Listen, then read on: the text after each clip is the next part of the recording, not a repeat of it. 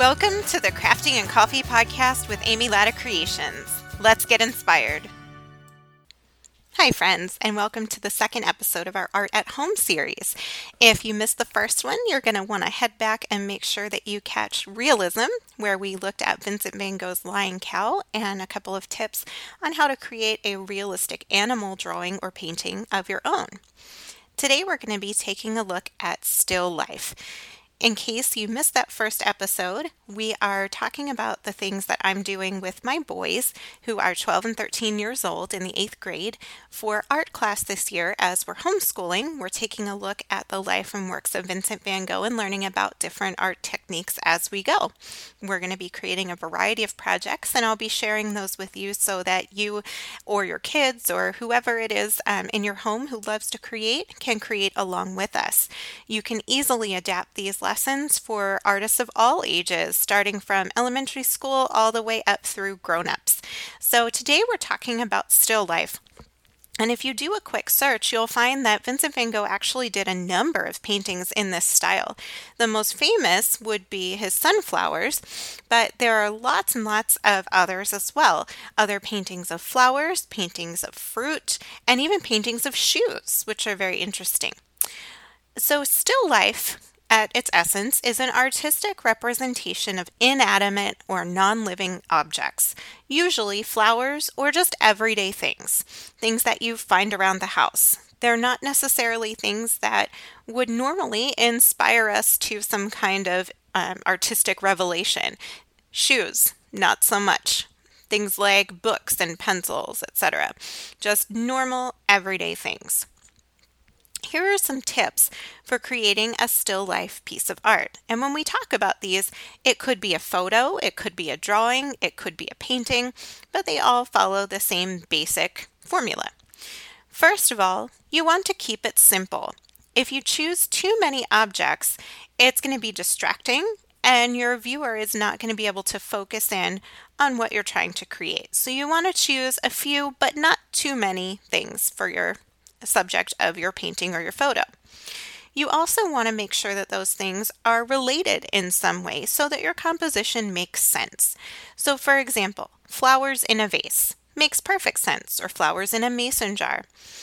You could gather a bunch of things from the kitchen. It could be various fruits. It could be things from the refrigerator. You could include a drink in a glass or a bottle along with some fruit or a snack. You could do different toys. You could gather a few toys from a child's room. Uh, you could gather together some books and a pair of reading glasses, or books and pencils, or markers, things like that. But you want things that make sense and work together. You also want to choose things that have a variety of shapes, forms, colors, and textures because that's going to add visual interest to your composition. That's not to say that you can't draw just a whole bunch of apples together. In fact, Van Gogh did some similar paintings to that.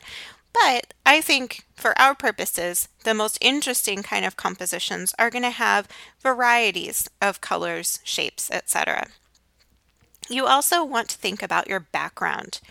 For this type of art, you want a neutral background you want the focus to be on these everyday objects, your flowers or whatever other things that you found. You don't want the focus to be on the background. That should just blend in and really make your focal subjects pop. If you have really colorful, bright, or dark objects, you want a nice light, neutral background, um, something that's white or gray or tan. However, if you have really light objects, a dark background is going to make those pop. You could always use a table with a blank wall behind it. If you're using the food idea or the flowers in a vase, you could sit them on just a plain colored table with a plain wall behind them. Or if you have trouble finding a neutral background, a good idea is to take a solid colored blanket or a sheet and drape it over a chair. And then you can use that, it'll be under and behind your object. You can put your objects on top of the chair seat, and then you have that background all around your objects. The second thing that you want to keep in mind is how you arrange those objects once you've, once you've chosen them. You want to place your items so that they overlap. What we don't want to do is have a book and sit it down, and then a few inches over, sit a pencil, and then a few inches over, sit your reading glasses. Instead, we want some of those things on top of the others. You want to have some objects that are clearly in front, some that are underneath or in the back. This is going to give your artwork depth and dimension. So make sure that there's some overlap with the things that you choose. You also want to experiment. Don't just be satisfied with the first way that you group your objects. Move them around in different ways. If you have flowers in a vase, turn the vase and look at it from all different angles until you find the way that it looks best. Think about when you set up your Christmas tree, whether it's artificial or real, chances are you don't just stick it in the stand and say, there it is. You probably look around from the different angles and see which side is the best side to be the front. That's what I do. Then you turn the tree so that that side is facing into your room. The same thing is going to happen here. You're going to take your objects and move them around until you find where they appear to their best advantage. Move the things around. Stack them in different ways. Experiment with having something in the front and then moving that thing to the back or to the middle and putting something else in front. You can add things in, see if you want to add one more little object, or take things out. Play around. There's no rules here. You just want to work with your arrangement until you find something that's really visually pleasing to you and you absolutely love the way that it looks. Once that happens, you want to look at your arrangement and decide which object, or if it's just one thing, which part of the object is your focal point. If you look at the shoe painting that I talked about with Vincent van Gogh. You can Google that and you can see um, he actually painted several different images of shoes, but the one that I'm thinking of has a shoe on the right that's standing up and then a shoe on the left that is turned over. And the focal point of that painting, if you look at it, is the sole of the shoe on the left. It's lighter and brighter, and that's what calls our attention first. So you want to look at your arrangement and say, what is it that I want to be the focus of my composition? Whether it's a photo, a sketch, a drawing, everything has a focal point, something that the viewer's eye is naturally going to be drawn to first. So you want to figure out what that is. And then you want to make sure that as you're setting up your shot or your drawing, that you're paying attention to what we call in design the rule of thirds. You may have heard of this before, which is basically the idea that we're taking the field of view, the canvas maybe, or the view that's in our camera, and we're going to use our imagination to divide that into thirds both horizontally and vertically, giving you nine squares. Can you imagine that? Then there are going to be little intersection points where those squares come together. And the idea is that those are what we call points of interest. Those spots are where folks' eyes tend to drift as we look at something. Perhaps it's because we have two eyes working together instead of just one, like Odysseus and the Cyclops. Um, we don't tend to naturally focus on the very center of a painting or a photo our eyes drift instead to these points of interest, and that's where we want to place our focal point. So if you are painting your vase full of flowers, put it a little bit off center, put it to the right or put it to the left. When you're thinking about how high the table is, don't put it right in the center. You want to put it maybe in the bottom third and then have your vase standing up off of that. So keep in mind, you know, if you were to fold or divide into nine squares, where are they coming together and are your focal points at those places of intersection? And if you Google or do some kind of other web search on the rule of thirds, you can see lots and lots of visual examples of this.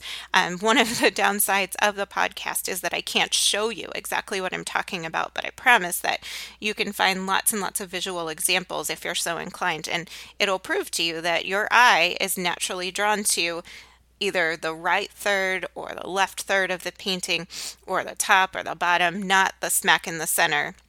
It's our inclination to put our focal point in the center, but it actually works better artistically if we don't do that. And then the last thing that we need to think about when we're setting up a still life is lighting. Believe it or not, a single light source is best because it's simple and uncomplicated. And coming from the side of the objects is ideal because we actually want shadows. We don't want it too close to the table or whatever your objects are sitting on because we don't want super long distracting shadows, but we do want it coming in from the side and, and slightly overhead so that we do get shadow because that helps to create depth and dimension it's actually better to use artificial light than it is to use natural sunlight for something like this. And the reason for that, I know lots of people always talk about how natural light is best. And if you're doing a photograph, certainly you can use natural light. But if you're going to be doing any kind of drawing or painting, I would encourage you to go with a lamp of some kind because it doesn't move, it doesn't change as the day goes on. You can create your setup in your studio or on your dining room table, wherever you like to create and it's going to stay there. Uh, hopefully, your pets and kids won't move it. Um, and it'll be just there in that same spot as you come back to work on it um, if you don't finish all in one sitting. The trouble with using light coming in from the window is that the sun moves. And as you continue to work on your project, those shadows are then going to move as well. And it's going to be very difficult for you because your composition is constantly changing. So now that we know all of these things about still life, it's time to get started with your project. The first thing that you want to do is gather those objects. Think about how you want them to be related. Do you want to do things from the top of your dresser? You could do different types of makeup, things like that. Or you could do things from the kitchen. You could do um, things that you eat. You could do um, a pot of coffee and a coffee cup and a cookie or something like that. There's no right or wrong to this. You just want to choose a few objects that are related to each other in some fashion. And then we want to make sure that we're choosing things that are visually pleasing together. Try to think about maybe something that's long and skinny, something tall, and then something shorter, um, something flat, and something with a really defined shape. We want variety, remember, in our shape, form, and texture, as well as colors. Think about where you're going to arrange your objects, and then once you've found a good neutral background, you want to go ahead and put those objects there. Now, we did talk about keeping a solid colored background. Um, I mean, obviously, you can have the solid color of the table and the solid color of the wall, but what we don't want is stripes or polka dots or a pattern that's going to distract the eye. And the same thing is true for your objects. It's okay to have maybe one of your objects that has a pattern, like if your vase is decorative, that's totally okay. But you don't want to overwhelm the eye with a whole bunch of things that have patterns on them. Once you have your objects together and you've chosen a location, it's time to arrange them. Remember, play around until you get what you like and set up your lighting. And then it's going to be time to create your project.